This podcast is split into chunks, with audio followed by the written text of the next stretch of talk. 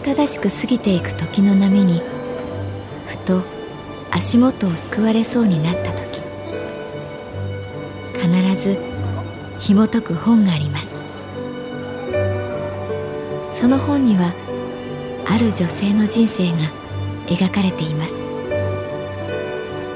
どこにでもあるごく普通の人生。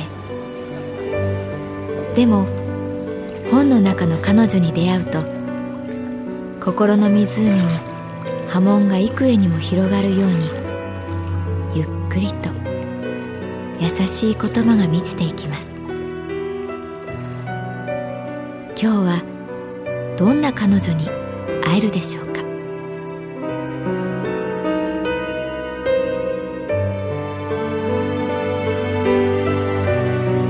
サウンドライブラリー。世界に一つだけの本。朗読は私木村多江がお送りいたします。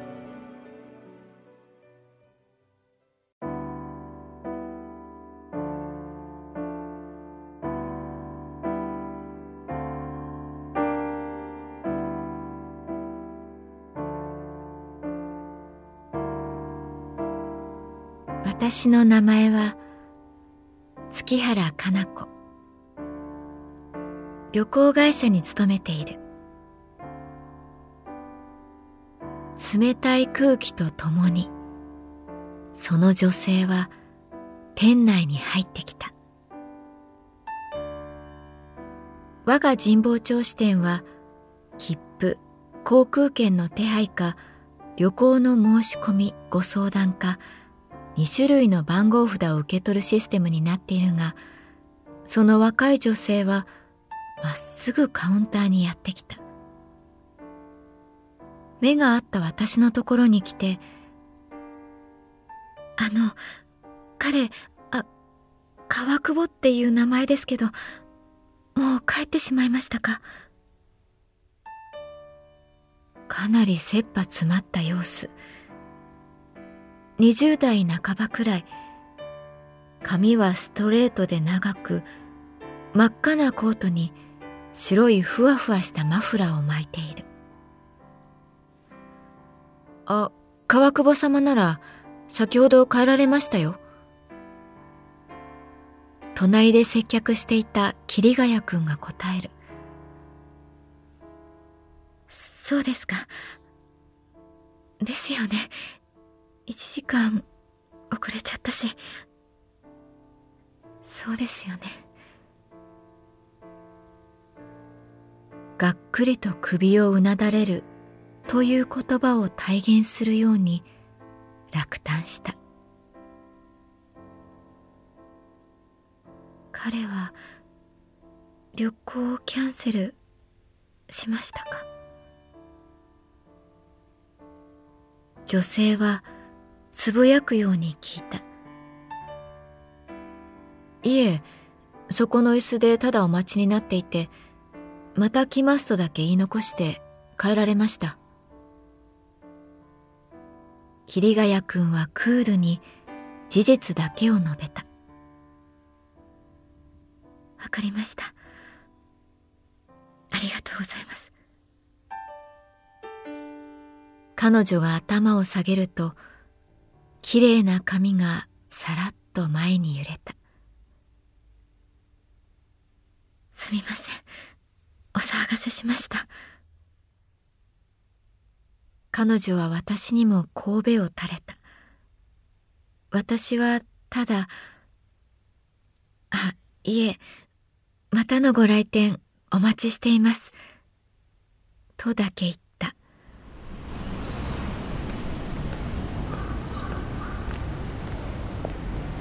遅いランチを取ろうと神保町の路地を歩いていたら公園のベンチに腰掛けるさっきの女性を見かけた。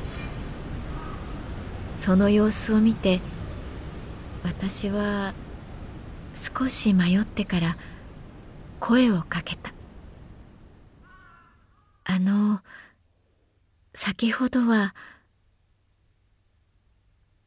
私を見上げた彼女は泣いていた。木枯らしが私たちの足元に枯れ葉を運んだ。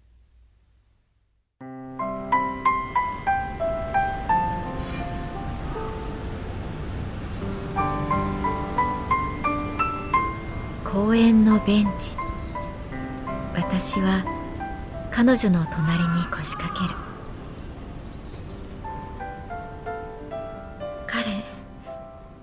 きっと怒って帰っちゃったんですよね。1時間も遅刻したんだもん。当然です。今日私たち付き合ってちょうど1年で記念に沖縄への旅行申し込みに行こうって約束したんです。今まで二人で旅行したことなくてやっと行けるって思ったのに。やっぱりダメでした。やっぱりダメって？そこで彼女はバッグからハンカチを出して涙を拭いた。きっちりアイロンがかかった真っ白なハンカチ。私の病気っていうか気になってしまうとどうしようもなくなってその今日も時間通り家を出たんです。近くの駅まで自転車で駅の駐輪所に置いて電車に乗ってでも途中の駅でもし私の自転車のカゴにゴミくずが入れられてそれに火をつけられたらどうしようって気になってしまって怖くて怖くて次の駅で電車降りて引き返したんです。で自転車に乗ってまた家に戻って自転車を置いて今度はバスで駅まで向かいました。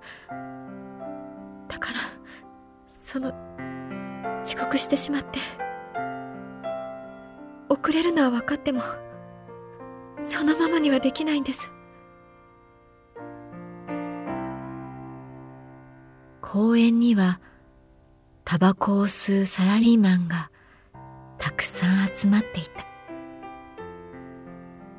私たちはまるで誰もいない島に取り残されたように身を寄せていた。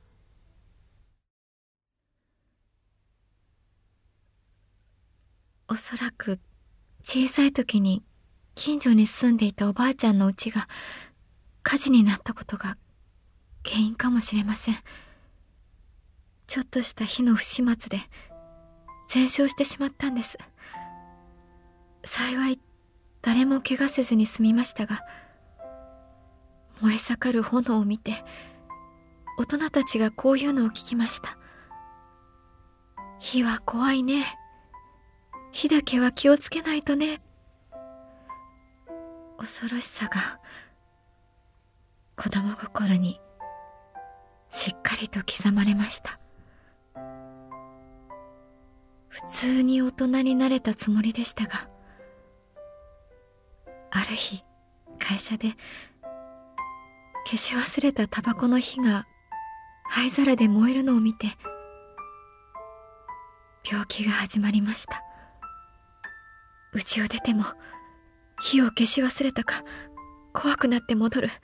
会社を出てもやっぱり気になって会社に戻る。会社を休職して病院に通いました。彼はずっと私を支えてくれました。そのおかげもあって随分良くなったんです。先月会社にも復帰してもう症状は出ない。そんな風に思っていたのに。こんな大事な日に。また。私は何て言っていいかわからずただそばにいた。ダメですよね。私。そう彼女が言うのでダメなんかじゃないと思う。と言った。私にはあなたの苦しみとか辛さとかきっとよくわからないけどただ思うのは結局私たちは自分にくっついているものと一生付き合って生きていくしかないんだなってこと。くっついているもの？そう。それはいいものもあれば厄介なものもある。でもどれ一つとして完全に拭い去るのは難しいんじゃないかなってこの年になって思う。だったら腹を決めて付き合っていくしかない。向き合っていくしかない。でどうしても自分で抱えきれなくなったら誰かに甘えたり頼ってもいいんじゃないかなってそう思う。枯葉を踏む音がした。白い息を吐き出してそこにダッフルコートの青年が立っていた。やっぱりここにいたんだな。彼は優しく言った。川久保さん？私が聞くとはい。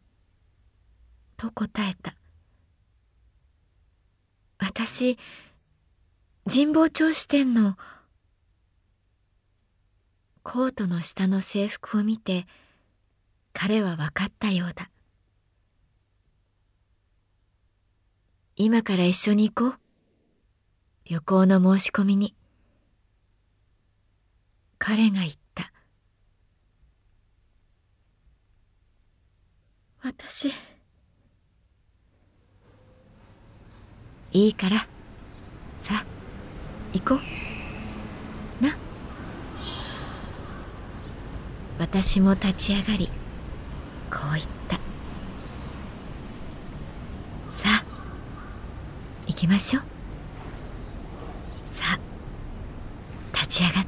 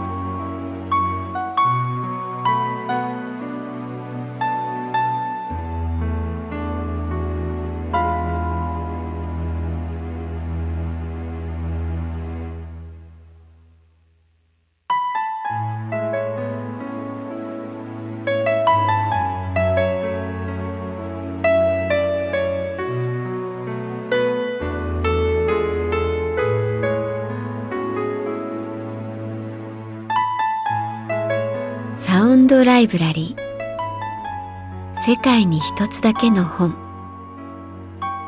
作北坂雅人。演出広島聡。朗読は私木村多江でお送りいたしました。